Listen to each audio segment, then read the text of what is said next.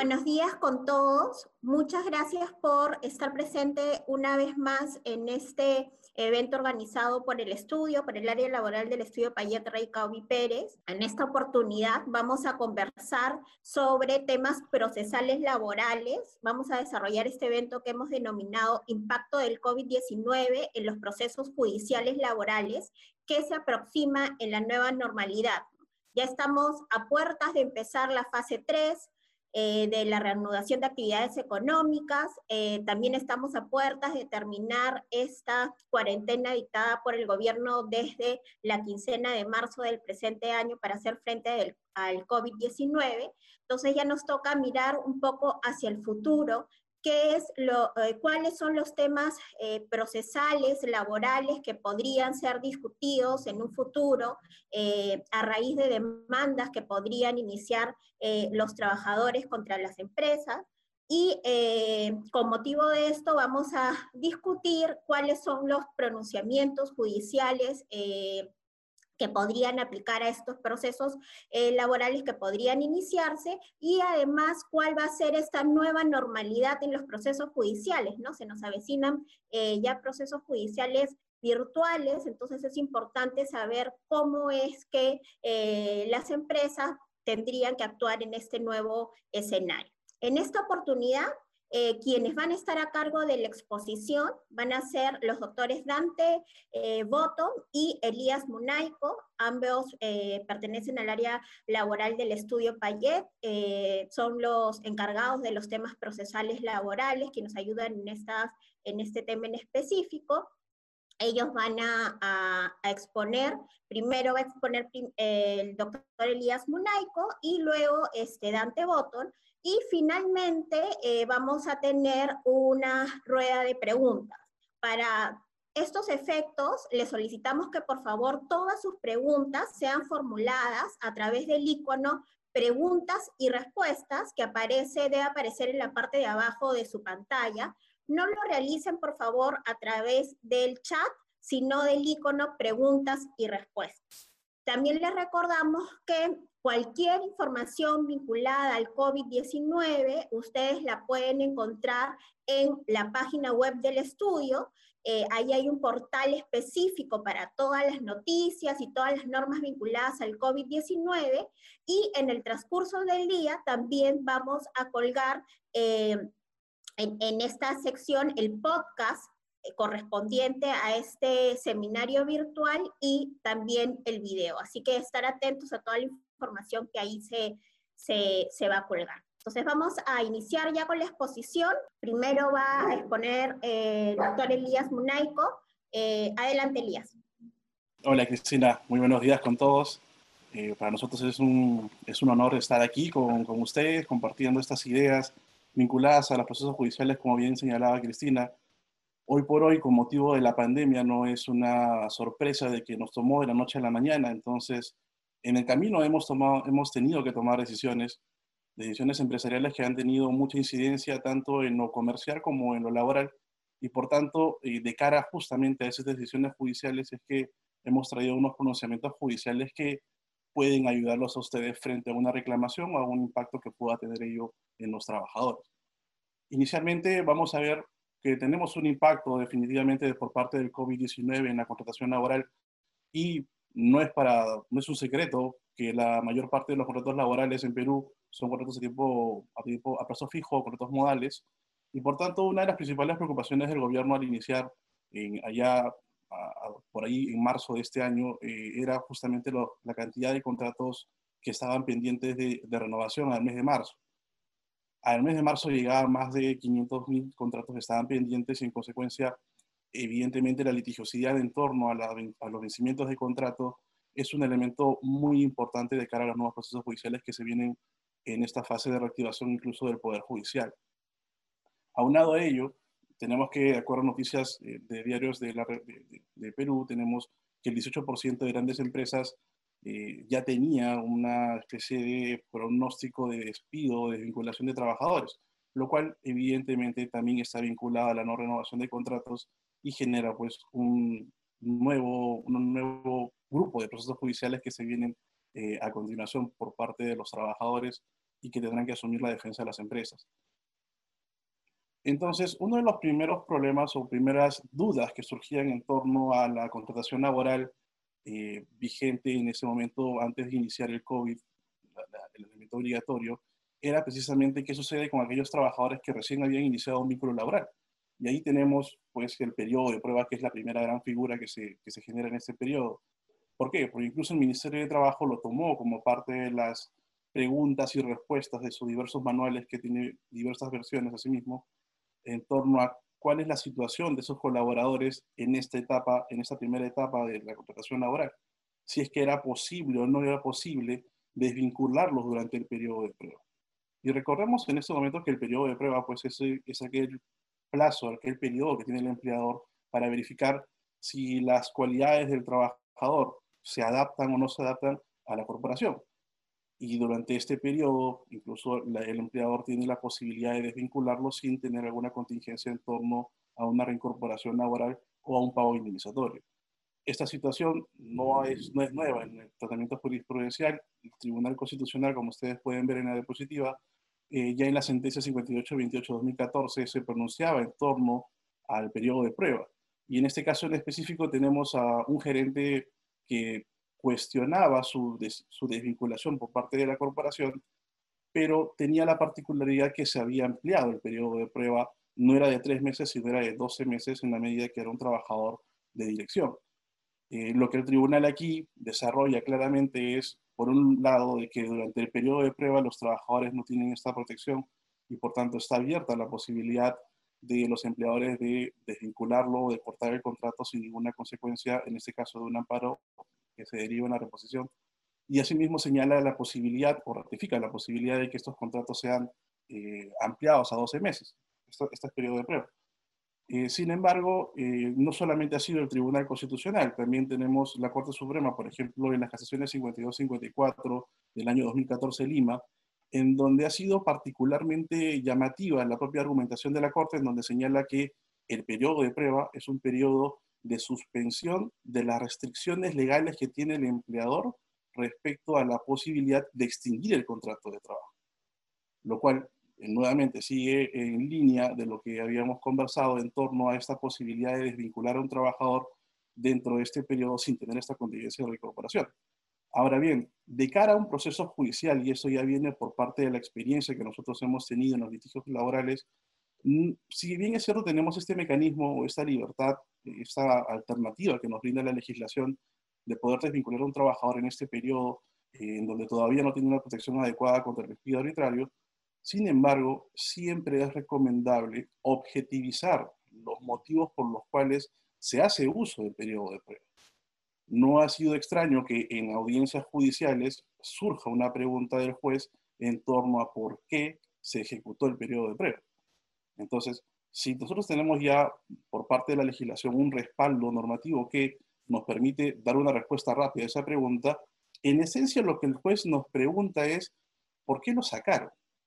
No, no le interesa mucho quizá el fundamento legal, porque lo que quiere es convencerse realmente que el trabajador no estaba adecuado a las funciones que estábamos nosotros buscando en la corporación.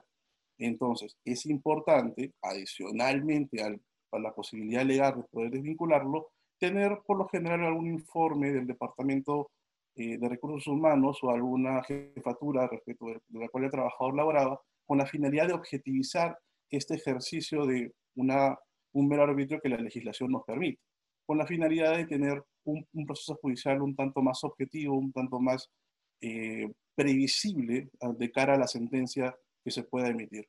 Es mucho más eh, seguro tener ese tipo de situaciones frente a un juez eh, de trabajo que siempre va a buscar un poco más allá de lo que dice la ley, sino se va a referir a lo que efectivamente ocurrió en la realidad. Dada la propia formación que existe en parte de la judicatura, es eso lo que se busca. Entonces, si tenemos la pregunta, oye, ¿qué sucedió con un trabajador que al momento de que se estableció el periodo de emergencia en el Perú estaba poco o estaba todavía en periodo de prueba? ¿Lo puedo desvincular o no? La respuesta es sí, lo puede desvincular. Lo importante es tener en claro que ese trabajador tuvo la posibilidad de prestar el servicio y nosotros hemos tenido la posibilidad de evaluarlo y poder demostrar esta situación frente al juez con la finalidad que simplemente se remite a señalar que estábamos dentro del periodo de prueba y por tanto no tengamos mucha, mucho inconveniente de cara al proceso judicial. Otro de los aspectos que también surgen en torno a la contratación está precisamente a, la primera diapositiva, vinculada a los contratos de trabajo cuando se naturalizan. Y esto, claro, hay que recordar que existe una casación, la 16716 del 2015 de Lima Este, en donde la Corte Suprema analiza un caso específicamente de una, renovación sucesiva de contratos sujetos a modalidad. La teoría del caso de la parte demandante, en este caso del trabajador, residía en que, señor juez, a mí me han renovado sucesivamente los contratos y esa es una evidencia que la actividad desarrollada en la empresa es una actividad permanente. ¿Por qué? Por la sucesiva renovación de contratos. Lo que analiza la Corte es, bueno, si bien es cierto, te renovaron sucesivamente los contratos, este elemento no puede ser un elemento de fraude o que nos permita a nosotros como jueces verificar que hay fraude en la contratación. ¿Por qué? Por la sencilla razón que dentro de la legislación laboral la renovación de contratos es una opción del empleador. el ejercicio de un derecho, de una, de una facultad que la legislación nos permite, no puede ser analizada como un elemento de fraude. Y eso es lo que nos dice la Corte Suprema en, este, en esta sentencia casatoria, que es muy importante por ese punto y además porque eh, en el caso en concreto verifica que entre los contratos modales no fueron realmente sucesivos, como decía la parte demandante, sino que existían periodos en donde no hubo contratación, lo que nosotros en el términos jurídicos llamamos había solución de continuidad. Entonces, al no existir una continuidad perfecta, es un elemento complementario que le permite a la Corte decir, tu contratación no está desnaturalizada. Y, y en ese tipo de casos, ¿qué es lo que tenemos que hacer? Tenemos que verificar, en principio, que la causa objetiva que tuviésemos dentro de los contratos de trabajo sujetos a modalidad sea correcta y podamos acreditar en proceso judicial que esta causa objetiva fue a la cual se dedicó el trabajador durante la prestación de servicios. Es muy común que eh, por parte de los magistrados verificar al detalle si es que efectivamente existió una cláusula redactada con suma precisión y asimismo que el trabajador no se haya desprendido de las funciones que estaban establecidas en el contrato. De manera que es un elemento que definitivamente tenemos que analizar nosotros al momento de verificar si una contratación está adecuadamente realizada para poder justificarla frente al proceso judicial y tener un éxito como lo ocurre en esta casación, en donde se reconoció que existía una opción del, del, del empleador de renovar o no renovar el contrato de trabajo. Otro de los puntos que surgen en un periodo como el que nos convoca es, ¿puedo desvincular a un trabajador? La respuesta es sí, lo puedes hacer siempre y cuando esté vinculado, por ejemplo, a la concurrencia de una falta grave. Y justamente lo que estamos viendo en la casación 19856 de 2016 de Lima Este es una falta grave cometida por un trabajador en redes sociales. Hoy, más que nunca, estando en un periodo de trabajo remoto donde los trabajadores están prácticamente al 100% de la jornada conectados a un ordenador, es común, pues, que es esta, la la coexistencia en redes sociales, la propia, eh, el propio desarrollo del trabajador en redes sociales, nos brinden algunos elementos para verificar si él está cumpliendo o no está cumpliendo las, funciones que se le han sido encomendadas. Porque el hecho de que exista un trabajo remoto no implica de que se haya eh, perdido por parte del empleador esta posibilidad de fiscalizar, de supervisar, de normar la relación de trabajo. Lo que ocurrió en este caso es sumamente particular porque respecto de una foto que habían publicado en redes sociales en donde aparecía el frontis de la empresa y estaba el supervisor de seguridad, uno de los trabajadores, que era un maquinista, se le ocurre comentar con palabras que son irreproducibles, ustedes comprenderán, eh, calificativos respecto a este supervisor, acusándolo de un, innumerables situaciones y sobre todo estableciendo calificativos eh, muy llamativos en torno a esto y que provocó un montón de comentarios a continuación de este, de este principal comentario del trabajador. Esta situación es posible de poder imputarla a un trabajador, evidentemente, es un faltamiento a de una agresión verbal, perdón, contra el trabajador, contra su compañero en este caso, y que puede ser utilizada para poder desvincular al trabajador. Lo que tenemos que tener en cuenta siempre cuando utilizamos redes sociales es cerciorar, cerciorarnos que la publicación o el comentario sea público. ¿Ok? En segundo lugar, tendríamos que verificar o asegurarnos de poder mantener hacia el futuro esta prueba. ¿A qué me refiero? Que si llegamos a juicio o si llegamos en el procedimiento de despido luego de que ustedes imputaron la falta, el comentario puede ser eliminado y simplemente ustedes se, quedan sin sustento para poder ejecutar adecuadamente un procedimiento de despido o en todo caso sustentar una defensa respecto al despido disciplinario en sede judicial. Lo que tenemos que hacer, evidentemente, como parte de una, eh, de una previsibilidad frente a este tipo de situaciones, es verificar adecuadamente, mantener a la prosperidad, a, lo, a lo de dinero el, archivo o en todo caso una impresión una constatación notarial en donde se verifique efectivamente que esta publicación se realizó, que la publicación fue realizada por un colaborador y que esta, esta publicación afectaba a otro colaborador. Lo importante, porque existen otro tipo de jurisprudencia de parte de la Corte, es individualizar a la persona que comete la infracción, individualizar a la persona respecto de quién se hace el faltamiento de palabra o a quien se agrede, en este caso verbalmente o digitalmente, y poder esto sustentarlo en un proceso judicial. Y ahí la importancia, no solamente eh, redactar o analizar el hecho, sino poder sustentarlo adecuadamente, pronosticar que en el proceso judicial cuáles son las debilidades que tiene mi caso para poder para que no nos puedan socavar la, la defensa durante un proceso judicial. Entonces, cerrando la idea, tenemos acá cumplir tres pasos esencialmente de un procedimiento de despido.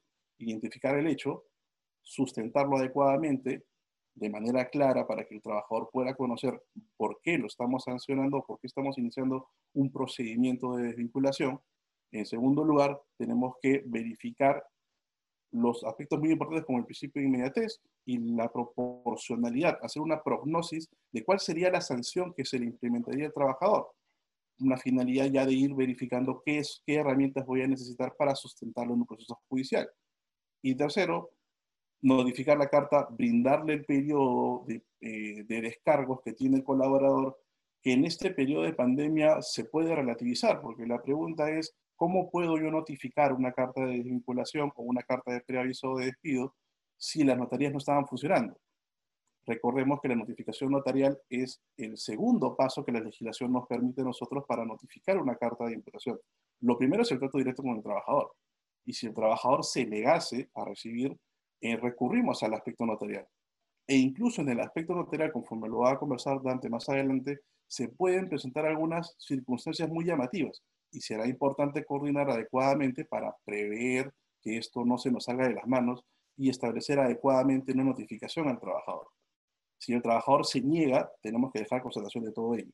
Entonces, si cumplimos los tres pasos, vamos a tener un procedimiento de despido sumamente adecuado. Y lo importante siempre es mantener, mantener la prueba que nos va a servir para poder sustentar una eventual desvinculación. ¿Ok? La, final, la pregunta final, ¿puedo fiscalizar a través de redes sociales? Sí lo puedes hacer. Existe incluso un pronunciamiento de parte de Servir que se aplica para los trabajadores del sector público, pero nada impide que podamos extraer este razonamiento para el sector privado, en el sentido de que si el empleador verifica que las publicaciones que realiza un colaborador están de manera pública y no de manera restringida, puede utilizar de manera válida esta situación para poder atribuir un hecho irregular que el trabajador haya cometido, sea el reglamento interno de trabajo, sea en la configuración de alguna de las faltas del artículo 25 esa situación es totalmente previsible.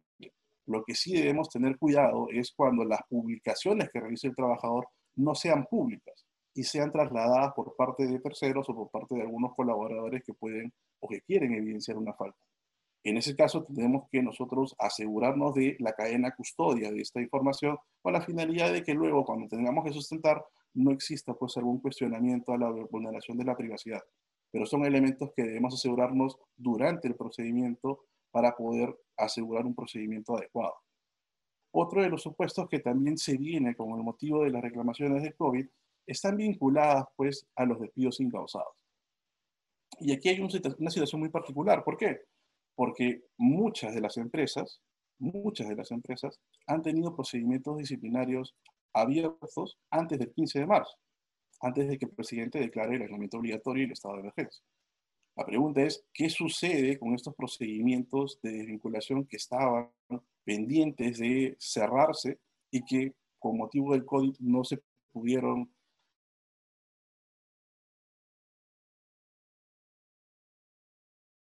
como lo indicaba, una notificación complementaria, se trata directo con el trabajador, la notificación directa del trabajador. Si tenemos esta posibilidad de notificar directamente y tenemos una constancia de que el trabajador recibió el correo electrónico, por ejemplo, o tuvo alguna respuesta complementaria, como por ejemplo, que se le abonó la liquidación de beneficios laborales y la cobró, con lo cual no hay lugar a dudas de que existió una desvinculación.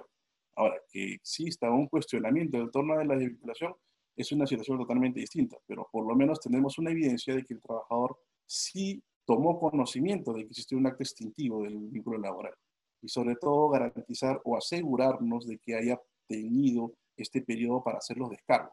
Ahora, si yo no puedo cerrar el procedimiento de despido inmediatamente después del 15 de marzo, o envié la carta y no tengo la constancia de que el trabajador la recibió, y que el trabajador te cuestione eh, ahora diciendo de que este procedimiento que se mantiene abierto vulnera el principio de inmediatez, existirá una justificación, pues precisamente hay una imposibilidad material en principio el trabajador se niega a revisar la comunicación, a, recibir la notificación, que es un supuesto previsto en la norma, y la segunda alternativa que yo tengo, que es notificación vía notarial, no la puedo ejecutar. Tengo una justificación para poder sustentar este periodo de demora en la notificación quizá de la última carta o de repente de una ampliación de la, de la imputación que se inició, ah, que, que se vino después del inicio del procedimiento de despido. Entonces, si es posible hacer esto, no hay un riesgo tan factible de cuestionamiento y si lo hay, tenemos una justificación para poder hacer frente a este tipo de situaciones. Eh, y finalmente, el hecho de que lo hagamos ahora, podemos cerrar el procedimiento sin ningún problema. Si el trabajador durante este periodo en donde sigue abierto el procedimiento logra que algún efectivo policial o con apoyo de SUNAFIL realiza una constatación notarial señalando de que existió un despido de hecho, pese a que todavía el procedimiento está abierto, tenemos la casación 18716-2018, que justamente se brindó en un caso de un trabajador al cual se le realizó la imputación de cargos, se le brindó el periodo para poder hacer los descargos y luego entre la finalización de los descargos y la carta final de despido existió un tiempo porque evidentemente allí no hay un plazo directamente establecido. Tenemos el principio de inmediatez, que se adecua a la naturaleza de las infracciones y lo que se está investigando. Entonces, el trabajador, como culminaron los seis días que tenía para poder eh, hacer los descargos, al día 7 acude a la empresa y señala que como no lo deja de ingresar, ha ocurrido un despido incausado.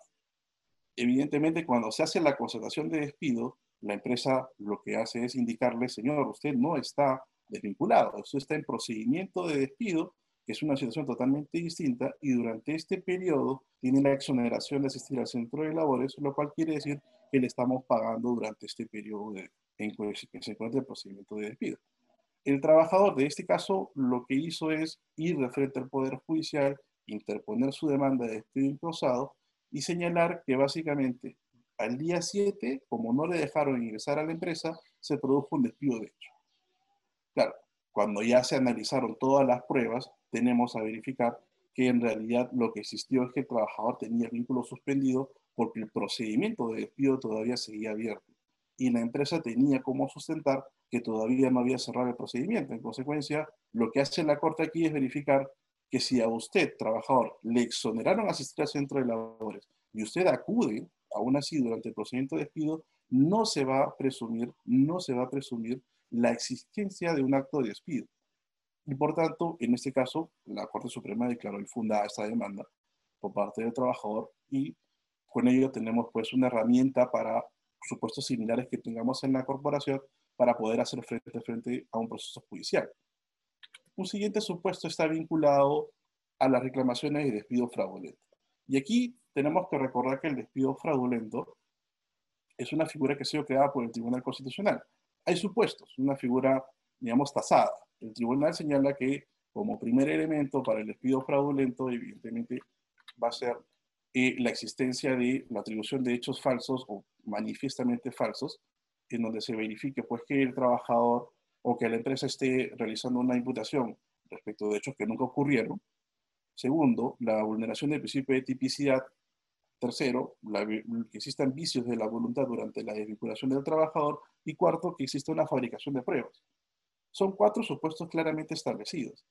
Y cuando tenemos un proceso judicial sobre despido fraudulento, es sumamente particular la teoría del caso de los demandantes porque tienden a confundir la figura del despido fraudulento y tratan de incorporar la proporcionalidad del despido como un elemento a ser desarrollado durante esta, este debate.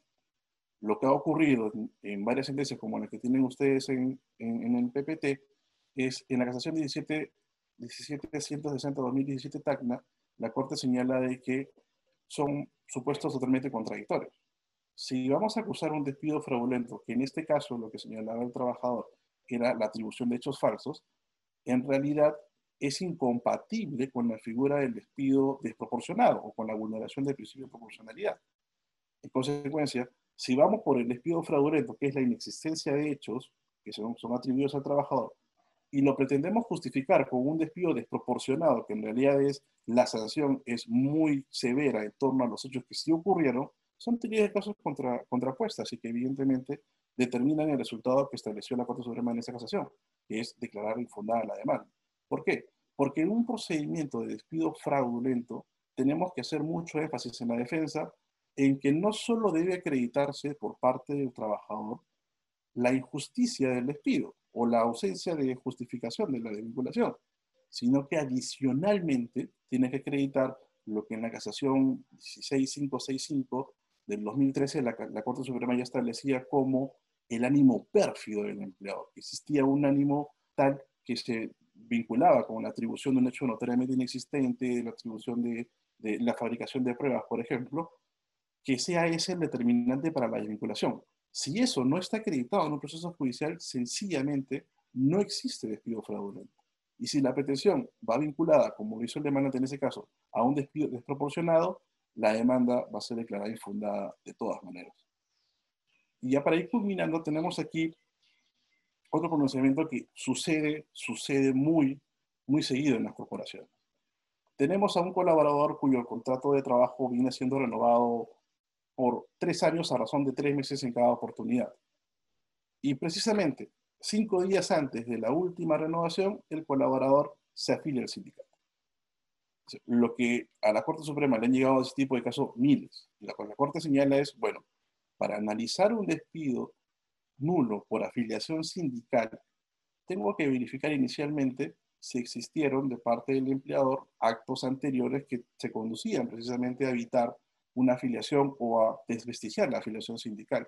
En segundo lugar, verificar si efectivamente tenías un ánimo sindical tú como trabajador para poder afiliarte al sindicato y no que utilices la afiliación sindical como una excusa para invocar luego esta causal de reincorporación en el empleo.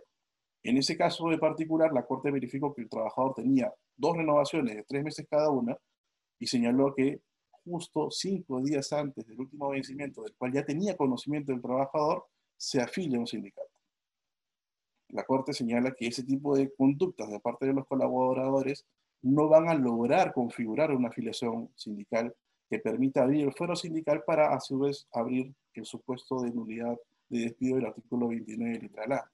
Entonces, lo que señala aquí la Corte, en pocas palabras, es que la afiliación estratégica de trabajadores a un sindicato no configura un supuesto de nulidad de despido y esto está claramente establecido en esta casación 39-31 del 2018, que nos puede servir de cara a procesos judiciales vinculados a él. A continuación, eh, le voy a dar el pase a Dante eh, para que nos apoye con las siguientes eh, casaciones que están vinculadas también a decisiones que los empleadores hayan podido tomar durante este periodo de emergencia y les va a brindar muchos buenos tips de cara a estos procesos judiciales. Gracias. Buenos días con todos. Muchas gracias por eh, acompañarnos en este webinar eh, laboral procesal. Bueno, vamos a trabajar en estas últimas sentencias que queríamos conversar con ustedes. Dos temas muy relevantes. Uno, los temas remunerativos, es decir, eh, una de las decisiones empresariales, digamos, que sean las decisiones empresariales que se vienen tomando y que se tomarán en los próximos días o semanas, tienen vinculación con un impacto en la remuneración. La idea es mostrar dos sentencias que tienen vinculación con el jus variandi del empleador y además con el, eh, el pacto de reducción de remuneración. Lo siguiente es hablar sobre temas indemnizatorios, que es ciertamente una tendencia que viene produciéndose en los procesos judiciales.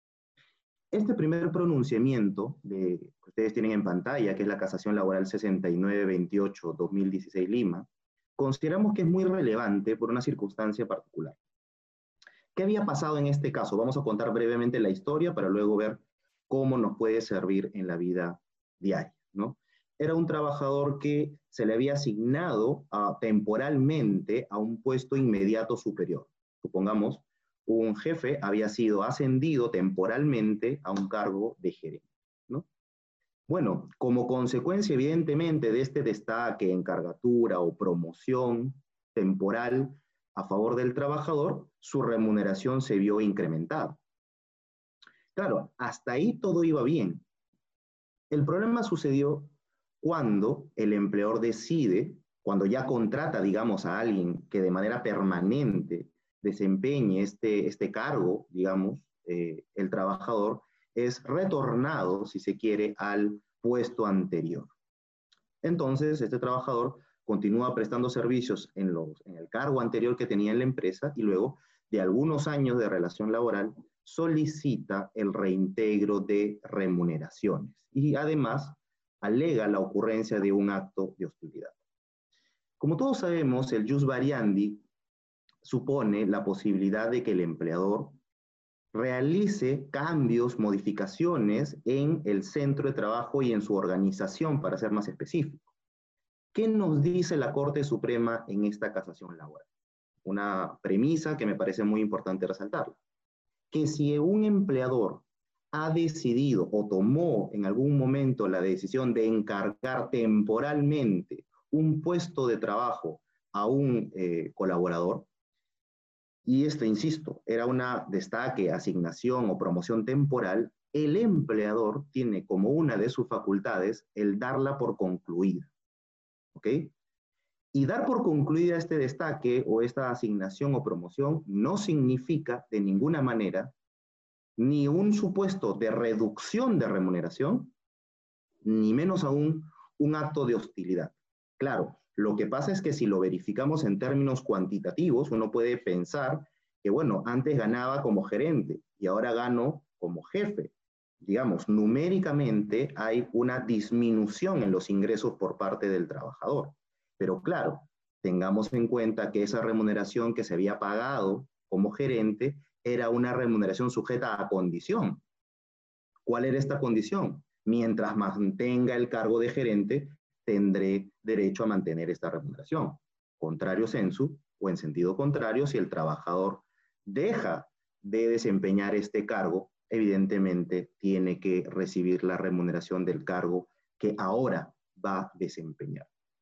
Esto es importante porque aunque pueda parecer evidente que eh, no corresponde un, reintegro de remuneraciones ni un acto de hostilidad, es muy importante y creo que es lo que va quedando claro en todo este webinar, utilizar estas sentencias judiciales para efectos de sustentar o consolidar nuestra posición dentro de un proceso judicial.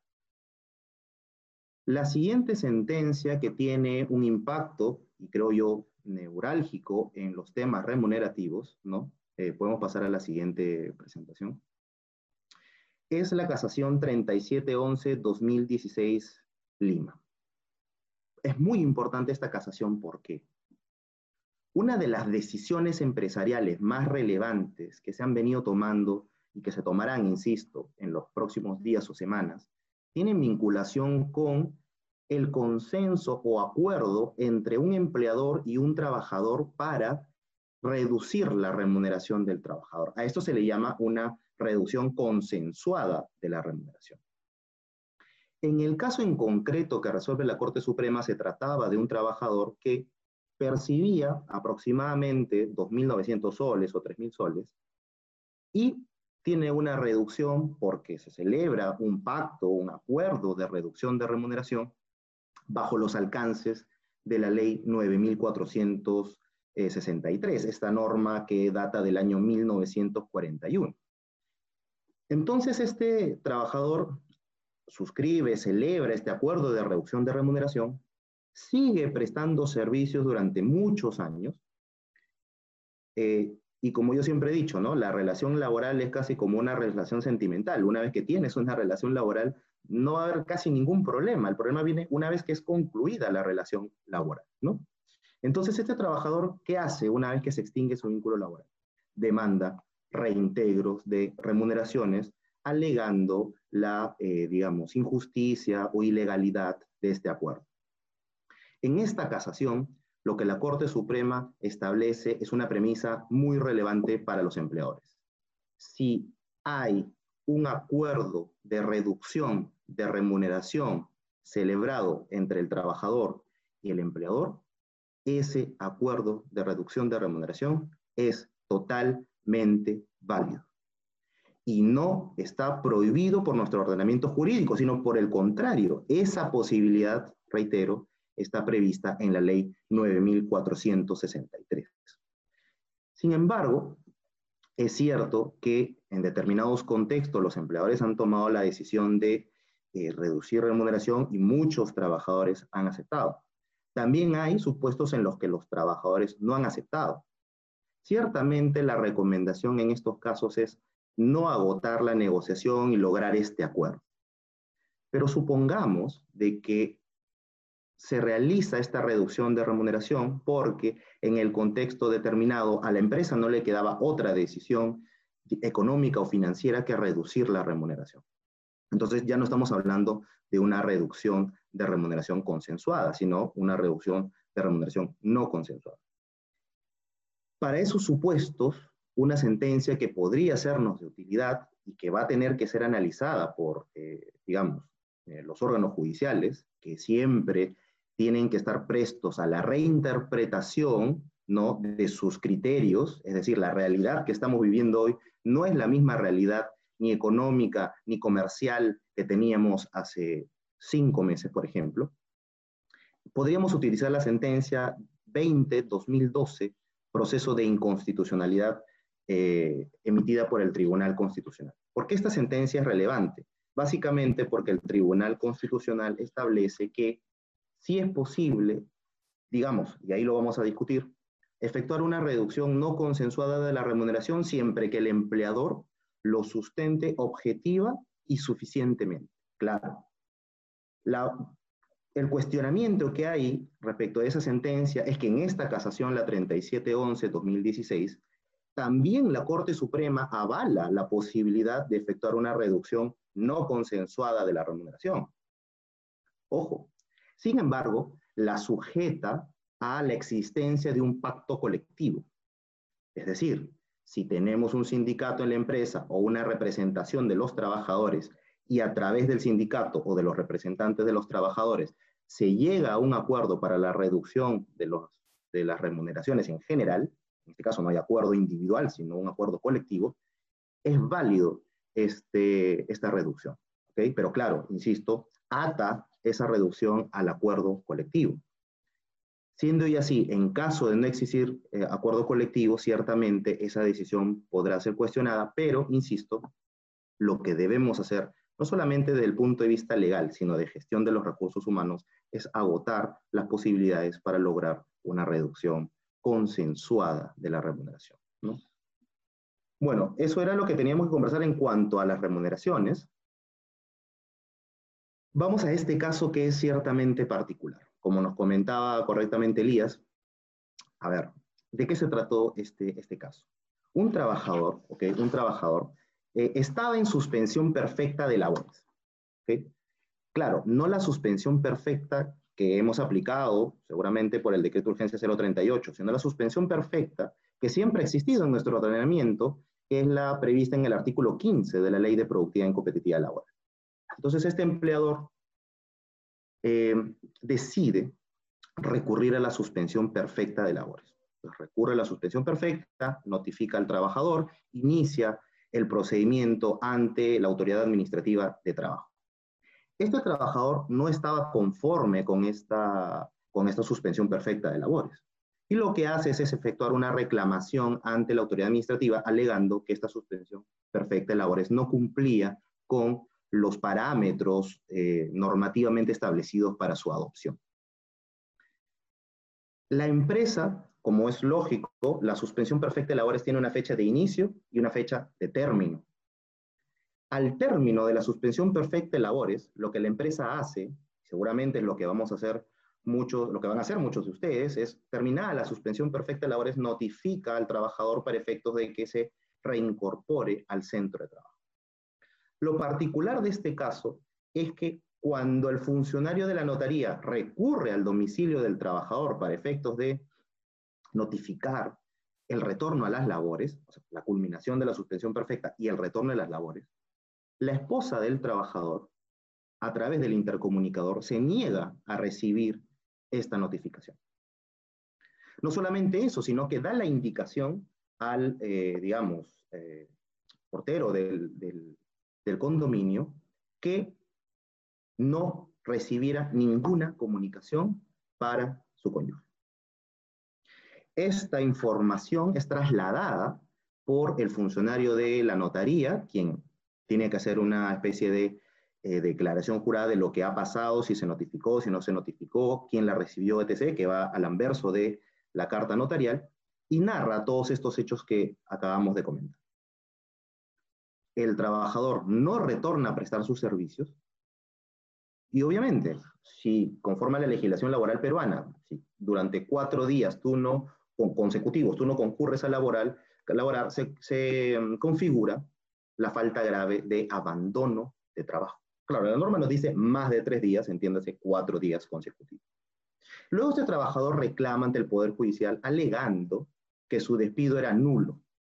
Recordemos que si un trabajador es eh, desvinculado como consecuencia de la presentación de una queja ante la autoridad administrativa de trabajo, puede un juez considerar que ese despido es un despido represal.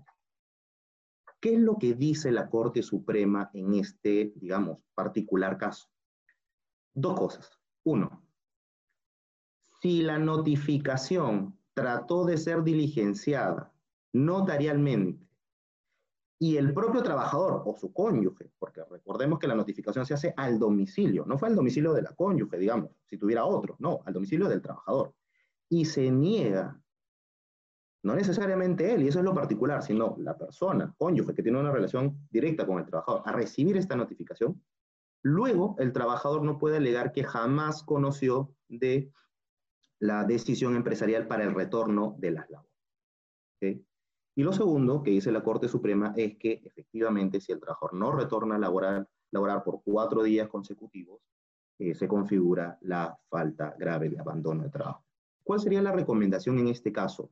Tengamos siempre mucho cuidado con las constataciones notariales, con las cartas notariales que enviamos, porque al anverso Ah, tenemos que tener cuidado con la dirección, con el distrito, porque a veces colocamos una dirección y el distrito necesariamente no es el mismo, con la identificación de la fachada también de donde se notifica, y finalmente que haya una justificación o explicación por parte del funcionario de la notaría para explicar por qué es que esta carta no fue entregada a quien iba dirigida, ¿no? Sin embargo, si eso no es posible por propia decisión de quien es o intenta ser notificado, la Corte Suprema decide, o ha decidido, mejor dicho, desde el punto de vista muy correctamente, que no puede uno alegar sus propios actos o sus propias inconductas para luego justificar una reclamación judicial. Con esto hemos pasado un poco sobre la suspensión perfecta de labores, algunas incidencias que pueden ocurrir, hemos hablado de los temas remunerativos, pero digamos que ahora corresponde hablar sobre los temas indemnizatorios. Y sobre los temas indemnizatorios son tres decisiones, y con esto vamos acabando esta parte de la presentación, y luego sucintamente daremos algunas recomendaciones sobre eh, cómo se va a reactivar el Poder Judicial en los procesos laborales en particular, que es lo que nos interesa a nosotros. Cuando un trabajador, eh, para que un trabajador retorne a las labores, eh, puede recurrir básicamente a una posición judicial creada por el Tribunal Constitucional a invocar el despido incausado o el despido fraudulento, ambos muy correctamente comentados por el IES. Entonces, si un trabajador solicita la reposición, un gran problema que se genera, además de la demanda de reposición y la readmisión que pretende el trabajador, es el pago de daños y perjuicios. Y esto ya ha sido, digamos, validado por la Corte Suprema hace muchos años, aunque nosotros estamos en desacuerdo con esa posición respecto a que se puedan pagar daños y perjuicios. La realidad, sin embargo, es que en la vida práctica un trabajador demanda reposición e indemnización por daños y perjuicios. El año pasado eh, se, se emitió el Pleno Jurisdiccional Laboral y Procesal Laboral justamente para discutir este tema. ¿Por qué? Porque en estas demandas de indemnización por daños y perjuicios, los trabajadores peticionan lucro cesante básicamente y daño moral.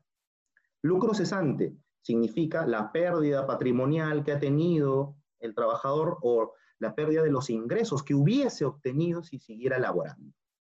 Claro, esta definición bastante similar ¿no? a las remuneraciones de vengadas del despido nulo. Sin embargo, básicamente lo que reclaman es el pago de lucro cesante. ¿Por qué este pleno es importante? Porque establece algo que nosotros veníamos discutiendo siempre en las audiencias, en la cátedra, etc que analizar este, esta reclamación de lucro cesante supone utilizar las reglas de la responsabilidad civil. Si utilizamos las reglas de la responsabilidad civil, vamos a llegar a la conclusión que ha llegado la Corte Suprema. ¿Cuál es? Que si este trabajador durante el tiempo que estuvo fuera del empleo recibe ingresos, sea por labores dependientes o independientes, esas sumas deben ser descontadas del monto que pretende el trabajador como resarcimiento. Y no solamente eso, sino también que el juez tendrá que deducir los gastos que el trabajador hubiera efectuado en caso de continuar laborando, claro, porque lo que hacen básicamente en este tipo de demandas es hacer una ficción, decir, yo dejé de trabajar, estuve dos años fuera del empleo, he estado dos años fuera del empleo, por tanto me corresponden 24 sueldos, a lo que nosotros le llamamos la operación aritmética. Esa operación aritmética ya fue dejada sin efecto por este, desde nuestro punto de vista también, eh, por el Pleno Jurisdiccional Laboral, porque es muy importante tener en cuenta que el juez, ustedes lo van a tener que alegar también en los procesos judiciales, debe descontar las sumas que el trabajador ha percibido en otro centro de trabajo o de manera independiente. Claro, lo que vamos a tener que hacer es acreditar justamente desde nuestro lado estos ingresos. Pero esto sí se puede hacer perfectamente en el proceso judicial. El siguiente aspecto importante de este pleno, porque el pleno no se agota en este tema, es que los trabajadores no solamente demandan lucro cesante, sino que también peticionan daño moral. Y claro, había una especie de máxima de la experiencia que establecía que los jueces, una máxima de la experiencia por parte de los jueces, que si hay un despido, hay daño moral casi una relación necesaria entre ambos eventos. Lo que ha establecido este Pleno Jurisdiccional Nacional es, primero, que no cabe presumir la existencia del daño moral. Claro, porque una cosa es daño moral y otra cosa es un sentimiento de tristeza o desolación como consecuencia del despido, claro. No podemos afirmar, creo nunca, de que un trabajador, por lamentablemente que pierda su empleo, va a estar feliz, obvio. Pero eso, jurídicamente hablando, no se asimila a la figura del daño moral, que tiene que ver con un detrimento grave a los sentimientos ¿no? Eh, más profundos ¿no? o a, la, eh, a las cuestiones extrapatrimoniales por parte del trabajador. Entonces, esta pleno jurisdiccional lo que establece primero, no cabe daño moral porque debe ser acreditado, no cabe presumirlo, tendrá que ser acreditado tendrá que ser acreditado. Y claro, ahí ya viene la labor de la parte demandante que tiene que acreditar esto científicamente. Incluso, conforme lo hemos hecho en muchas oportunidades también con Elías en los procesos judiciales, es posible que aun cuando se presenten estos, eh, digamos, informes periciales psicológicos o dictámenes psicológicos, ¿no? Que evidencian o pretenden evidenciar una, un grave daño moral, ¿no? Porque siempre se la teoría del caso de la parte demandante siempre es que es una grave lesión a los sentimientos, es posible desvirtuar los hechos afirmados en estos documentos a través del interrogatorio de estos eh, peritos que se pretenden realizar o incluso haciéndole preguntas a la propia parte demandante que verifica la eh, inexactitud de la información. Me acuerdo perfectamente un caso en la que le preguntamos a un trabajador si recordaba dónde supuestamente se hacían estos tratamientos psicológicos a los que había ido casi a 40 citas, ¿no? El trabajador respondió que no recordaba no recordaba el nombre del médico, no recordaba nada de la oficina ni de los ambientes. Claro, ahí la información que se trata de brindar al juez es, si una persona se ha atendido 50 veces en un consultorio de un psicólogo, por ejemplo, ¿cómo es que no recuerda todos estos datos esenciales? ¿no? Entonces, bueno, la importancia de este pleno jurisdiccional eh, laboral del año pasado radica en justamente que eh, podamos cuestionar esto que antes era casi eh, irremediable, que era el pagar el daño moral. Finalmente, vamos a conversar sobre, a ver, esta sentencia también es muy importante. En los procesos judiciales se generan modas también, ¿no? ¿Y modas por qué? Porque, claro, vamos a explicar a qué me refería con esto. Un trabajador, como sabemos, frente a una desvinculación puede optar por dos circunstancias, o la reposición o la indemnización. Claro, hay supuestos que impiden la solicitud de reposición que eh, podríamos conversar en otro, en otro webinar perfectamente. Pero para lo que viene al caso en concreto, si un trabajador cobra la indemnización, ustedes conocen que en este tiempo también lo que han hecho es desvincular trabajadores y efectuar el pago de la indemnización por despido arbitrario. Esto siempre ha ocurrido y seguirá ocurriendo porque está previsto como una forma de eh, resarcimiento para el trabajador, una forma de reparación frente al despido.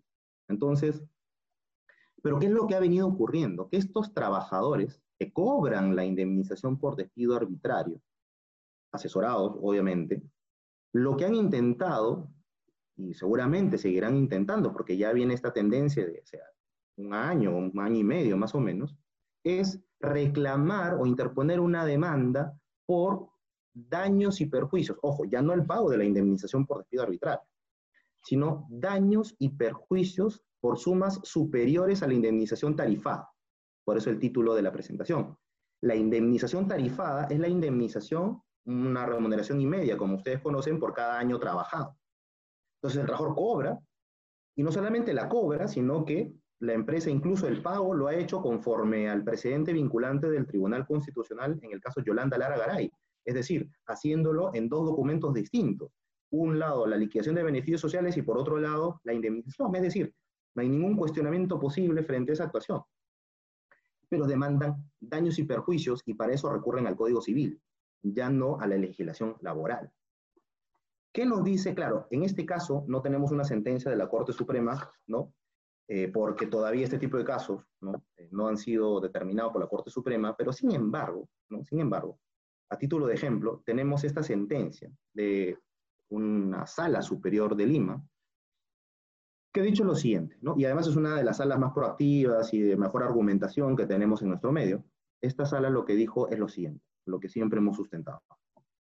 La indemnización tasada, regulada en la ley, es decir, este sueldo y medio por año trabajado, cubre todos los daños patrimoniales y extrapatrimoniales de manera íntegra, es decir, en buena cuenta, no cabe recurrir al Código Civil para efectos de solicitar sumas adicionales. Claro, y esto es muy lógico, porque si finalmente me podrían demandar cualquier suma por daños y perjuicios adicionales a la indemnización por despido arbitrario, entonces, ¿de qué seguridad jurídica podemos hablar al momento de la extinción de un contrato de trabajo?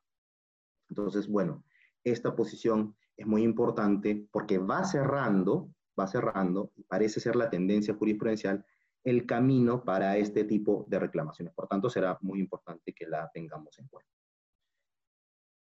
El último pronunciamiento, pero no por eso el menos importante, es esta casación que tiene vinculación con algo que eh, probablemente, o con un tipo de reclamaciones que probablemente vayan a suceder, ¿no? Y es que los trabajadores posiblemente eh, que sabemos la cantidad de contagiados que tenemos lamentablemente por el COVID-19, pueden interponer demandas de daños y perjuicios considerando que el contagio se realizó en el centro de trabajo. Esta casación nos permite sustentar algo que eh, se viene discutiendo hace varias semanas, y es que si el trabajador alega que el contagio se realizó en el centro de trabajo, el trabajador tiene que acreditar que justamente este contagio se debió a las circunstancias ambientales en que laboró. ¿Ok? Es decir, específicamente al incumplimiento de las obligaciones por parte del empleador. Y esta afirmación que hace la Corte Suprema, evidentemente no en un caso de COVID, porque recién van a iniciar este tipo de procesos, es importante porque nosotros sabemos muy bien, por tema científico también, por la información que tenemos con los médicos ocupacionales, etc., que el COVID-19 evidentemente no se contagia solamente en el centro de trabajo. Uno se puede contagiar en su casa, por un pariente, por una reunión familiar, en el bus, en el taxi, etc. Siendo ello así, la dilucidación de ese tipo de casos tendrá sobre todo que ver con la acreditación del nexo causal. Sin embargo, nuestra recomendación ciertamente es que como empleadores cumplamos escrupulosamente, escrupulosamente las normas de seguridad y salud en el trabajo. ¿Y por qué digo esto? Porque si nos enfrentamos a un proceso judicial, imagínense, mañana un trabajador tiene una grave afectación a su salud, a su integridad como consecuencia del contagio. Su alegación va a ser de que efectivamente se contagió de COVID como consecuencia de la prestación de sus servicios. Y por otro lado, la empresa no cumple ninguna de las normas de seguridad y salud en el trabajo. No tiene mapa de riesgos, no tiene hiper, no tiene plan de prevención contra el COVID, no ha seguido los protocolos sectoriales ni los criterios de focalización, nada. En ese caso, la posición de la empresa ciertamente se ve debilitada. Por tanto, es muy importante para este tipo de reclamaciones contar con un cumplimiento, insisto, escrupuloso de los daños y perjuicios. Con esto acabamos la parte jurisprudencial y vamos a dar algunos alcances sobre eh, la manera en que debemos afrontar los procesos judiciales, ¿ok? Sobre todo, tengamos en cuenta que el día de ayer y hoy se ha publicado ya la resolución administrativa 173-2020, ¿ok? 173, que eh, regula ya de manera general eh, los protocolos para seguir para las audiencias virtuales. Para esto los dejo con Elías, quien nos va a explicar esta, esta parte del webinar. Hoy por hoy las audiencias virtuales es una realidad. Nosotros ya la podemos verificar tanto eh, en los portales, incluso de algunas salas laborales que tienen a través de Facebook, como es la octava sala laboral, por ejemplo, las salas laborales de Huancayo, eh, la sala, que son las salas que publicitan al 100% sus audiencias, ¿no? Pero también existen otros, otros órganos jurisdiccionales como la sala de las salas laborales de la Corte Superior de Justicia y la Libertad, que ya están utilizando plataformas virtuales para llevar a cabo las audiencias virtuales. Y de acuerdo a los protocolos del Poder Judicial, eh, esta herramienta va a ser el Google Hangouts Meet. Esta es una herramienta básicamente que, que nos permite a nosotros convivir en un, en un, espacio virtual y que le permite a los jueces eh, manejar adecuadamente una audiencia. Para ello, vamos a ver que esto lo van a implementar tanto a nivel de juzgado de paz letrado, los especializados, salas, eh, tanto superiores como supremas, y el Tribunal Constitucional también. Entonces, esto de aquí básicamente es transversal. La implementación de audiencias virtuales es una realidad en la medida de que las cortes sigan abiertas. Justo uno de los comunicados que la Corte de Lima publicaba ayer, por ejemplo, señalaba que la atención al público no se va a reabrir el día primero de julio, sino que eventualmente conforme ellos vayan evaluando, será recién a partir de la quincena de julio que se podría permitir el ingreso a personas dentro de las sedes del Poder Judicial. Y es una realidad que todavía no se pueden tomar las pruebas a todos los trabajadores o a todos los magistrados y evidentemente eso limita pues a una reactivación física del Poder Judicial y para eso tenemos las audiencias virtuales que sinceramente han llegado para quedarse. Y es una herramienta súper útil, los que ya han tenido oportunidad de utilizarla, eh, pero que también requiere de varios eh, elementos para hacer frente a ello. Y sobre todo el elemento eh, tener una PC, los elementos informáticos son sumamente importantes. Justamente los protocolos que nos comentaba antes van en dirección a ello. Nos indican que tenemos que tener una PC o una laptop o una tablet, incluso desde el teléfono podemos utilizarlo para conectarnos a las audiencias, pero tenemos que asegurarnos que tengan una buena conectividad. Incluso se ha generado en estos protocolos una audiencia o una reunión preliminar de, prueba para verificar si existen fallas o no existen fallas en torno al audio, a la imagen, a la conectividad, que va a ser dirigida por el secretario de audiencias y que es básicamente eso, una, sesión de prueba con, de cara a lo que se viene después, la sesión de audiencia virtual con los magistrados ya presentes.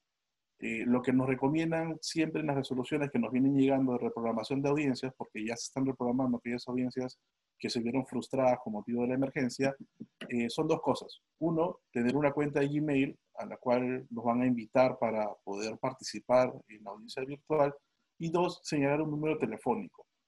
La importancia de estos dos elementos es básicamente facilitar, porque de Google Hangout Meet uno puede vincularse de respecto, tengas tú una cuenta de Gmail, una cuenta de Hotmail, una cuenta de Yahoo, pero si facilitas es que ya tienes una cuenta Gmail. Es, el acceso es mucho más, más sencillo, más rápido.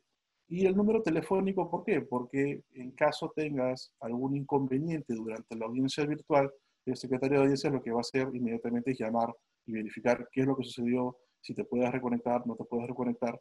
Todas esas herramientas están ya vinculadas al protocolo que hemos comentado antes un momento. Eh, y a continuación, todas las audiencias van a ser grabadas y van a estar registradas en un Google Drive en el drive de la, de la sala, eh, no se permite que las, de los abogados o las partes puedan grabar directamente del dispositivo la, la, audiencia, porque esa es una opción que está reservada solamente a la sala. Y bueno, lo que se recomienda es mantener activas las cuentas de correo Gmail y sobre todo estar atentos al SINOE, que allí nos llegan las notificaciones vía, vía casilla electrónica para poder verificar cuáles son las reprogramaciones más recientes que tengamos el uso de la mesa de partes virtuales. Vi una de las preguntas que estaba vinculada a ello. Eh, la mesa de partes virtuales no solo están previstas para los, eh, las cortes o los órganos jurisdiccionales que tengan un expediente virtual, el expediente judicial electrónico, sino que está prevista en realidad para todas las cortes eh, que se pueda realizar a través del, del SINOE. Uno ingresa al SINOE, tienes la opción de OGMA, tienes la opción de mesa de partes y tienes la opción de casilla electrónica. Eh, cuando activa la, opción de casilla de mesa de partes, uno puede seleccionar a qué órgano jurisdiccional se va a, dirigir y en qué corte supuestamente, eh, por supuesto que se encuentra. Entonces, hoy por hoy uno puede presentar escritos vía la mesa de partes virtual, eh, sea para expedientes laborales que tengan expediente judicial electrónico, para expedientes laborales que no tengan nueva ley, para expedientes civiles o constitucionales. Eso no hay ninguna limitación. Hoy se puede implementar y esencialmente es presentar el escrito en vía escaneado, no necesariamente una firma digital como inicialmente estaba previsto para temas de eje, sino ya bastará, bueno, el juicio ha flexibilizado ello, utilizar una firma escaneada. Entonces, eso sí es posible. Lo que sí se presentan algunas dificultades y que ya la Corte lo ha analizado en esta resolución administrativa 133-2020 es qué sucede, por ejemplo, con los recaudos de la demanda. que por lo general se presentan en originales o en todo caso en copias certificadas. O, por ejemplo, si tenemos que presentar un certificado de depósito o una carta fianza a una de las sedes del Poder Judicial, lo que nos dice la Corte es inicialmente presenten ustedes vía copia simple y la Corte les va a requerir a ustedes la presentación y les va a indicar cómo presentar el documento original. En el caso de las cartas fianza o en el caso de los certificados de depósito van a, van a tener que ser presenciales, pero la Corte nos va a requerir, una vez que ya provean el escrito, indicándonos cuál es la forma de presentarlo. Recordemos que incluso hay certificados, eh, depósitos judiciales electrónicos, pero solo, solo son aplicables para determinadas cortes. Por ejemplo, nosotros lo utilizamos mucho eh, cuando tenemos casos de la libertad que se puede implementar a través del Banco de la Nación, se puede obtener ese tipo de certificados. No está habilitado para todas las cortes, solamente para algunas, pero por lo menos ya es una herramienta que facilita el trámite de la ejecución en algunos casos o, eh, que se nos requiere por parte del Poder Judicial. Y finalmente tenemos aquí cuáles son las fases de reactivación del Poder Judicial. La primera fase que va, que estamos en primera fase del 17 de junio al 30 de junio, eh, la segunda, eh, que ya empieza del primero al 16 de julio, como ven, ya hay presentación de escritos de manera virtual. Lo de previa cita o lo excepcionalmente de previa cita, vamos a tener que descartarlo con la publicación que ha hecho hace unas horas la Corte, indicando que ya no va a haber todavía una atención física por parte del Poder Judicial. Eh, y la tercera, que realmente sería donde se activaría una presentación física de documentos, sería a partir del 17 de julio de este año, en donde ya se van a, a realizar las audiencias virtuales y excepcionalmente es posible que se lleve a cabo audiencias físicas en donde nos van a hacer el control de temperatura al inicio, al momento de ingresar al Poder Judicial, nos van a hacer la desinfección de manos y mantener la distancia obligatoria y el uso de mascarilla, evidentemente. Pero como vamos a ver a continuación, y justo conversando con Dante ayer, qué tipo de audiencias van a requerir que sean realmente presenciales. Quizá aquellas diligencias en donde se requiera la presentación de un testigo, la declaración de un testigo, de un perito, o en donde el tema probatorio sea tan esencial que sí requiera una audiencia netamente presencial en, en el despacho de un magistrado. Pero para procesos, por ejemplo, como procesos de pagos de beneficios laborales o quizá reconocimientos de vínculos que estén vinculados más que todo a documentos, a prueba documental, quizá la audiencia virtual siga siendo la, regla general y ya la excepción los jueces van a implementarlo para eh, este tipo de procesos en donde ya la cuestión probatoria es un poco más compleja. Pero por lo pronto es lo que tenemos. Y justo una de las preguntas que surgen en torno a ello es, ¿qué sucede con la inmediación? He escuchado varios, varios comentarios en torno a ello, que evidentemente la inmediación virtual, digamos, no es lo mismo que la inmediación estando en la, en la misma audiencia de juzgamiento con el magistrado, con el testigo con la otra parte, y, ciertamente resta algunas herramientas que tenemos los abogados para poder implementar una teoría del caso o poder verificar efectivamente cuál es la reacción de un testigo, cuál es la reacción de una parte. Entonces, hoy por hoy, ya el reto de los servicios virtuales es una realidad y como les indicaba, vino para quedarse. Entonces, lo que tenemos que hacer es adecuarnos, adaptarnos a ello y el principal elemento que vamos a tener que potenciar es el análisis probatorio disgregar probatorio, disgregar documentos, disgregar declaraciones. Si tenemos la oportunidad de hacer una declaración o un contexto probatorio a través de una audiencia virtual, la atención ya va a estar más que todo en la declaración, más que en la persona del testigo. Entonces, lo que tenemos que hacer, justamente como comentaba Dante, uno de los ejemplos que hemos hecho en varias audiencias cuando hemos tenido que, que interrogar a un trabajador que presenta un certificado psicológico de dudosa procedencia y resulta que el trabajador ni siquiera recordaba de dónde había tomado el, el examen psicológico o incluso en algunas oportunidades algunos trabajadores han reconocido que el médico que firma el documento es un médico de la familia o es un médico amigo con el que jugaban, con el que se reúnen regularmente. Entonces son elementos que tenemos que potenciar. Y esa, esa potencia la vamos a tener de la investigación que hagamos nosotros respecto de cada caso en particular. No es que tengamos un documento de pericia psicológica y lo demos por cierto o 100%. Tenemos que indagar respecto de quién es el psicólogo, qué elementos tenemos para poder cuestionar esa prueba y verificar que por lo general esos documentos no tienen la certeza o no, no existe un respaldo para todo lo que se dice allí. Y eso allí sí va a ser muy importante, pero básicamente de las estrategias que podamos implementar para cuestionar esa prueba. Eh, creo que Dante también tiene una, una, una opinión respecto del principio de inmediatez que tiene vinculación a esta actividad probatoria, ¿cierto? Muchas gracias, Elías. Sí, eh, justamente, a ver, un dato que, que, podría ser relevante es que, eh, a ver, el Tribunal Constitucional, en una sentencia que aquí tengo anotada, que es la 2738, 2014, proceso de habeas corpus, ¿no?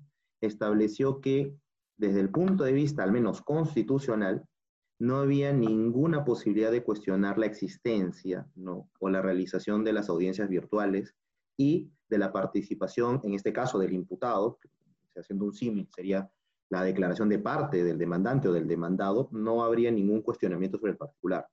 Ciertamente, el tema que queda entonces eh, flotando, digamos, para la discusión es el tema de la declaración eh, testimonial, ¿no? Entonces, si nosotros tenemos un testigo, y bueno, y con esto me voy, eh, y pido las disculpas a Cristina, ¿no? me voy adelantando una de las preguntas, pero aprovechando el conversatorio, es que si nosotros ofrecemos un testigo, eh, evidentemente ese testigo va a tener que participar de la audiencia de forma virtual también. Claro, una primera posibilidad que nos da esta resolución administrativa que ha sido expedida eh, ayer y hoy comunicada en la página web del Poder Judicial es que excepcionalmente se pueden llevar a cabo audiencias presenciales. Sigue siendo todavía una posibilidad que permite esta resolución administrativa. Eso significa que los jueces van a aceptar necesariamente los pedidos siempre de las partes para realizar la, la, audiencia física, difícilmente, ¿no? El juez va a tener que hacer un control de la relevancia de la declaración y de lo que se esté discutiendo, ¿no? Como bien comentabas, Elías, si estamos discutiendo beneficios sociales es un poco difícil, ¿no? Que la declaración del testigo sea relevante. Si por el contrario, estamos discutiendo si, por ejemplo, un despido se debió a un motivo prohibido por la Constitución, no sé, embarazo, un tema sindical, o por el otro lado, el empleador alega justificadamente que esta desvinculación tuvo que, ver más, eh, tuvo que ver más bien con una falta grave y esa falta grave la podemos acreditar a través de declaraciones testimoniales, bueno, el juez tendrá que hacer una, una ponderación. Sin embargo, en el caso que no procediera nuestro pedido, lo que queda es, si antes éramos muy rigurosos con la preparación de un testigo, con la declaración que va a realizar un testigo, ¿no? Porque obviamente cada una de las partes ofrece su testigo y tiene que coordinar con esa parte la, eh, participación, es que eh, este testigo actúe evidentemente y manifieste la realidad, ¿no? Entonces, eh, tenemos que tener en cuenta que esta participación a través de manera virtual, si bien es cierto, merma de alguna manera el contacto directo entre el juez y el testigo, sin embargo, eh, si la declaración es contundente, consistente y no puede ser, sobre todo, no puede ser cuestionada en el contraexamen, ¿ok? Porque recordemos que un testigo puede ser cuestionado por su declaración o el testigo como persona, ¿no? Y para eso sirve el contraexamen, ¿no? El contrainterrogatorio. Si a través del contrainterrogatorio no se pudo cuestionar la afectación de este, la declaración de este testigo, perdón, simplemente, como dicen los manuales de litigación oral, el juez tendrá la posibilidad de valorar esta declaración y tenerla por cierto. Entonces la labor de los abogados va a ser incluso más exigente para poder desvirtuar las declaraciones de los testigos dependiendo de la parte en la que estemos en cada proceso.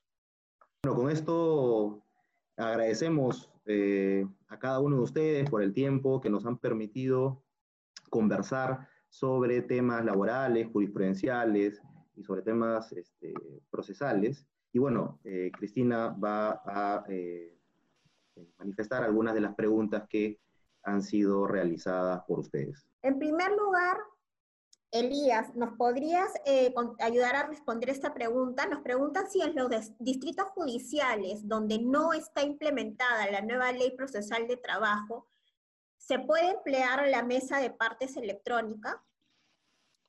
Sí, eh, como el discurso indicaba hace poquito, eh, sí es posible presentar a través de la mesa de partes virtuales escritos tanto para expedientes de nueva ley como expedientes que estaban bajo la antigua ley procesal de trabajo. Incluso para expedientes civiles o constitucionales es posible hacerlo a través de esa mesa de partes virtual.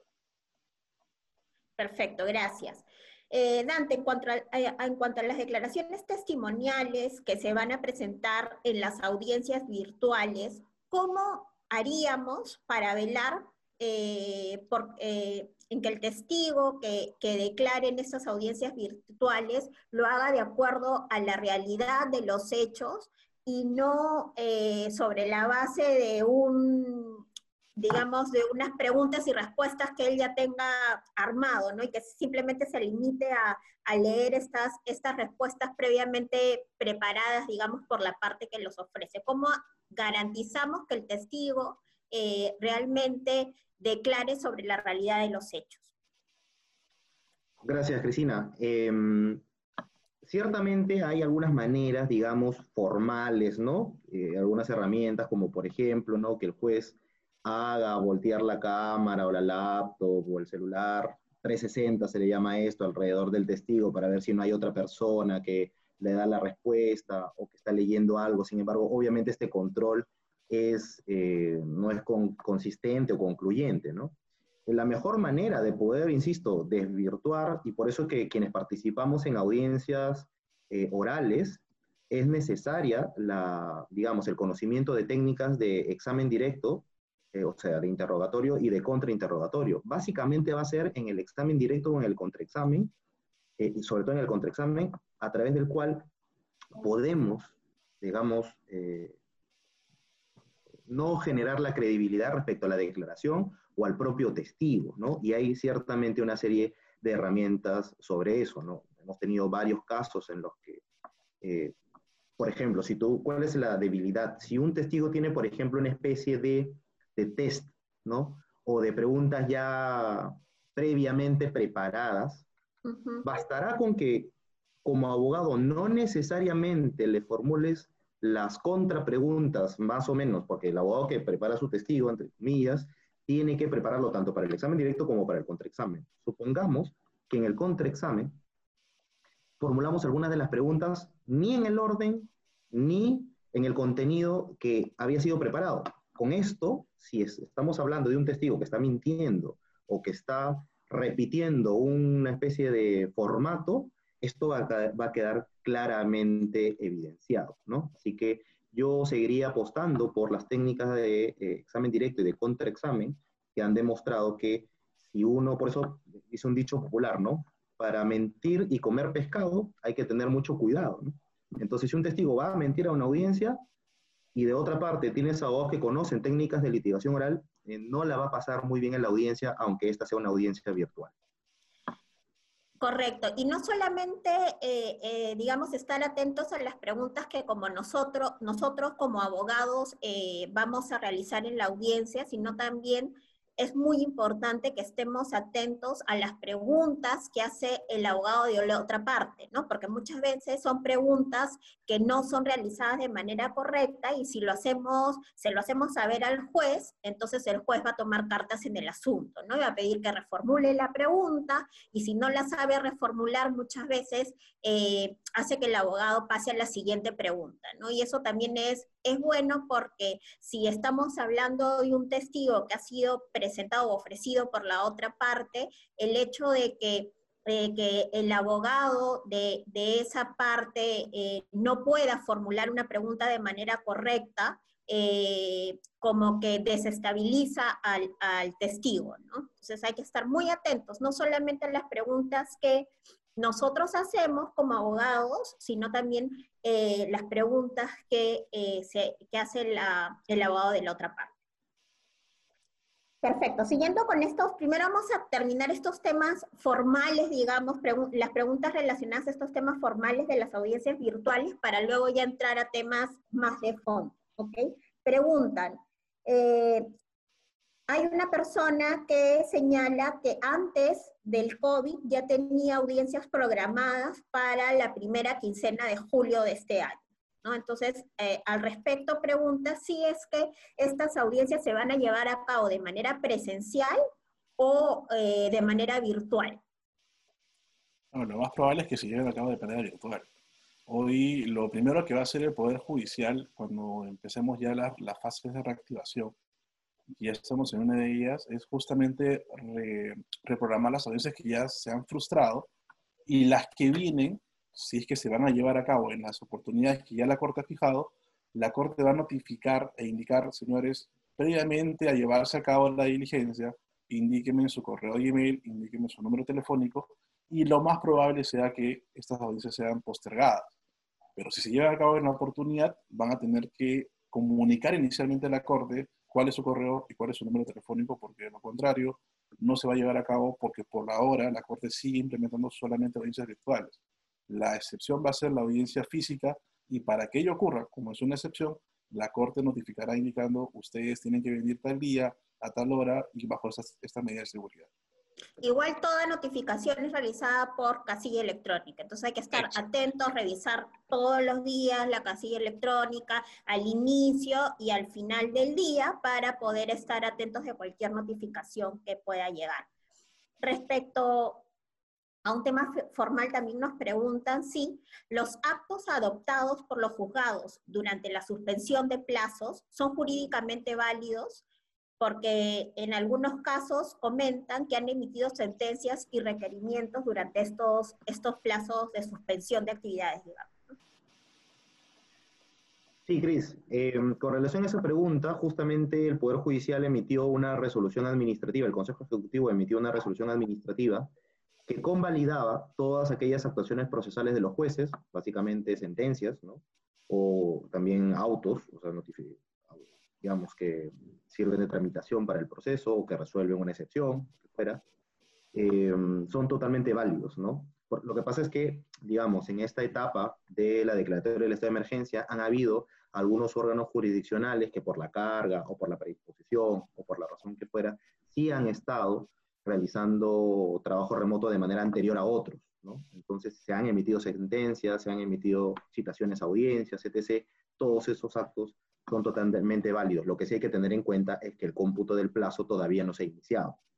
¿Ok? O sea, hasta ahorita, para, somos notificados mañana con una sentencia, todavía esa sentencia no ha corrido el, primer día siquiera de plazo para poder impugnarla. ¿no?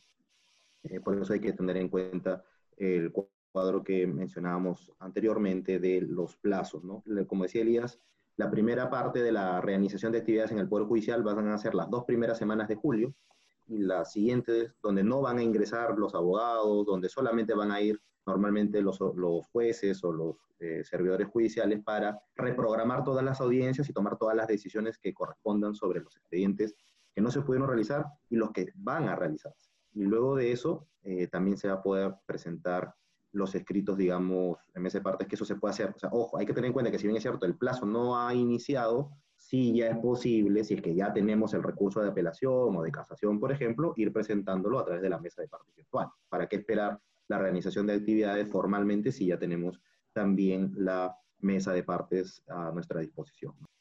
Perfecto. Igual hay que hacer eh, la aclaración que, digamos, lo que estamos exponiendo en este seminario es de lo que ocurre o lo que está establecido de acuerdo a las normas laborales vigentes, a los vigentes, a las resoluciones eh, ministeriales vigentes, eh, pero estamos en un contexto de, eh, muy cambiante y en el que se expiden normas casi a diario, ¿no? Tenemos que el 30 de junio se va a terminar supuestamente la cuarentena, pero todavía no hay un pronunciamiento oficial de si hay alguna extensión o no, y si hubiera alguna extensión, de repente esto va a repercutir también en, el, en la actividad del Poder Judicial, ¿no? De repente hay una reformulación de los plazos.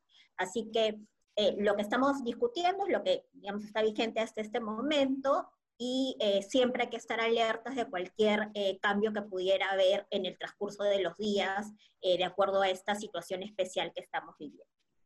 Ahora vamos a entrar ya a las preguntas de fondo, o sea, a, preguntas que se han formulado respecto a temas de fondo que han sido tocados en las distintas eh, jurisprudencias, sentencias que han expuesto eh, los dos durante, durante este seminario. En primer lugar, respecto al periodo de prueba, ¿no? Eh, preguntan si la jurisprudencia exige que para el despido de un trabajador durante el periodo de prueba, el empleador deba realizar necesariamente una evaluación del desempeño del trabajador y notificarle a este en caso eh, no esté actuando de manera correcta para que tenga una oportunidad de mejora. Si esto es eh, así a rajatable establecido en la, en la jurisprudencia y si ello tiene que ser demostrado por el empleador en caso de un despido durante el periodo de prueba. Claro, es una muy buena pregunta eh, lo que yo indicaba al inicio de la exposición era justamente qué es lo deseable frente a un magistrado. Tenemos la posibilidad del periodo de prueba, invocarlo y desvincular a un trabajador sin tener ningún informe, la tenemos, está en la ley. Sin embargo, cuando ya tenemos un proceso judicial y de cara a la evaluación o a evidenciar al juez que si, ciertamente existe esta evaluación de las actividades del trabajador, sería recomendable tener un informe en donde se evidencia que el trabajador no satisfizo todas las actividades o las expectativas que tenía la empresa. Eso es lo recomendable. Ahora, que jurisprudencialmente se haya establecido una sentencia como precedente y se indique todos los trabajadores que sean desvinculados en un periodo de prueba tienen que tener un informe respecto a sus actividades, eso no existe. Lo que existe es, eso nos ayuda, es un elemento objetivo que nos ayuda de cara al proceso judicial para poder justificar el uso del periodo de prueba, aun cuando no tengamos esta obligación. Es decir, básicamente es para dejar al juez en la tranquilidad de que puede utilizar la herramienta del periodo de prueba y que no está ocultando un acto de arbitrariedad por parte de la empresa. Es decir, si queremos verlo así, le estamos dando un complemento al juez. No estamos dándole la razón principal de por qué nos va a dar la razón, porque la razón principal va a ser la invocación del periodo de prueba.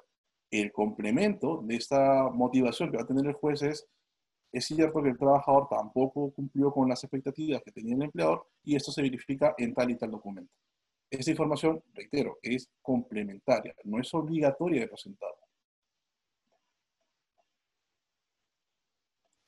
Eh, Cris, tienes el, audio apagado.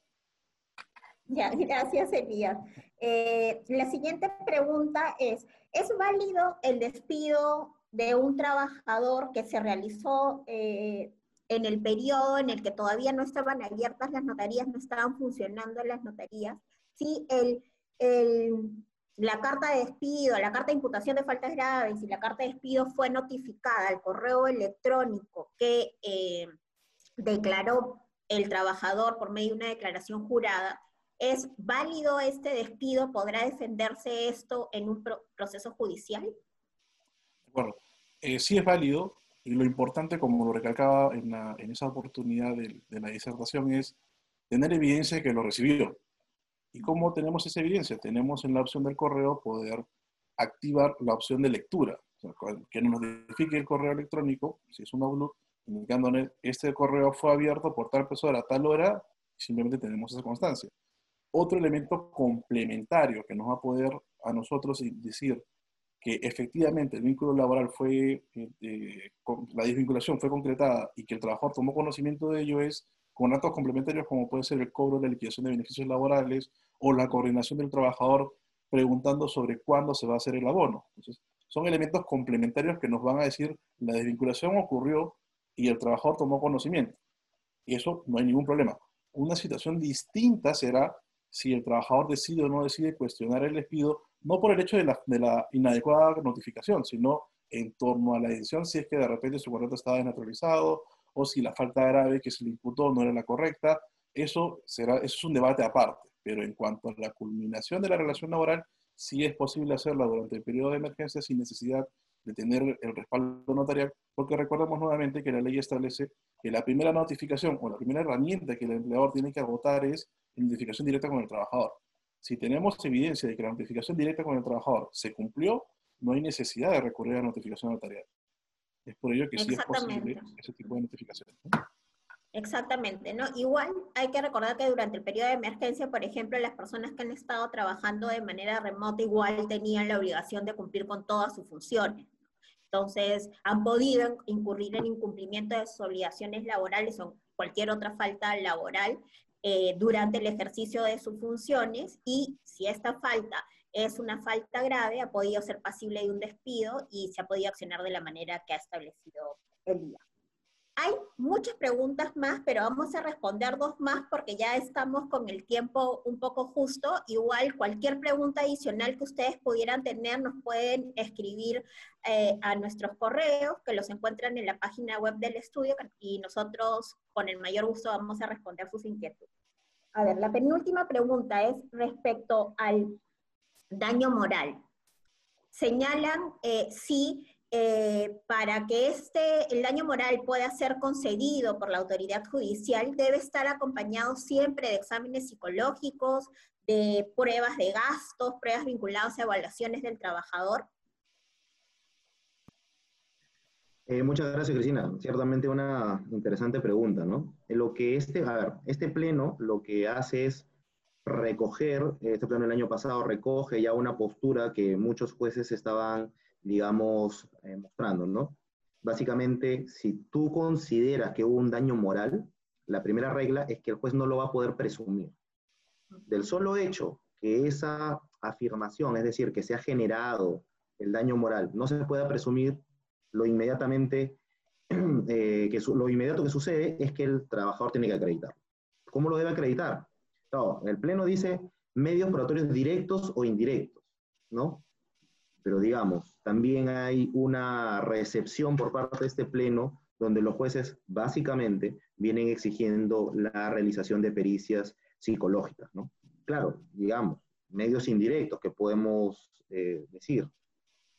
Eh, por ejemplo, una declaración de la cónyuge donde diga, ¿no? De que efectivamente su esposo estaba eh, muy afectado por lo que había pasado, etc. Sin embargo, esa declaración, insisto, eh, puede ser desvirtuada en el, examen en el contraexamen, ¿no? Y seguramente no surtirá mayor efecto, ¿no? Ciertamente la manera más idónea, eh, y esto también es, eh, digamos, confirmado por la posición de los jueces, es que tiene que haber una pericia, ¿no? Porque si tú alegas, por ejemplo, ¿no? Me recuerdo un caso que tuvimos, ¿no? Una pericia, digamos, tú estableces que tuviste una depresión, ¿no? La, depresión, desde el punto de vista, eh, o una depresión grave, es un estado psicológico muy grave y que no puede simplemente alegremente ponerse un certificado psicológico, ¿no?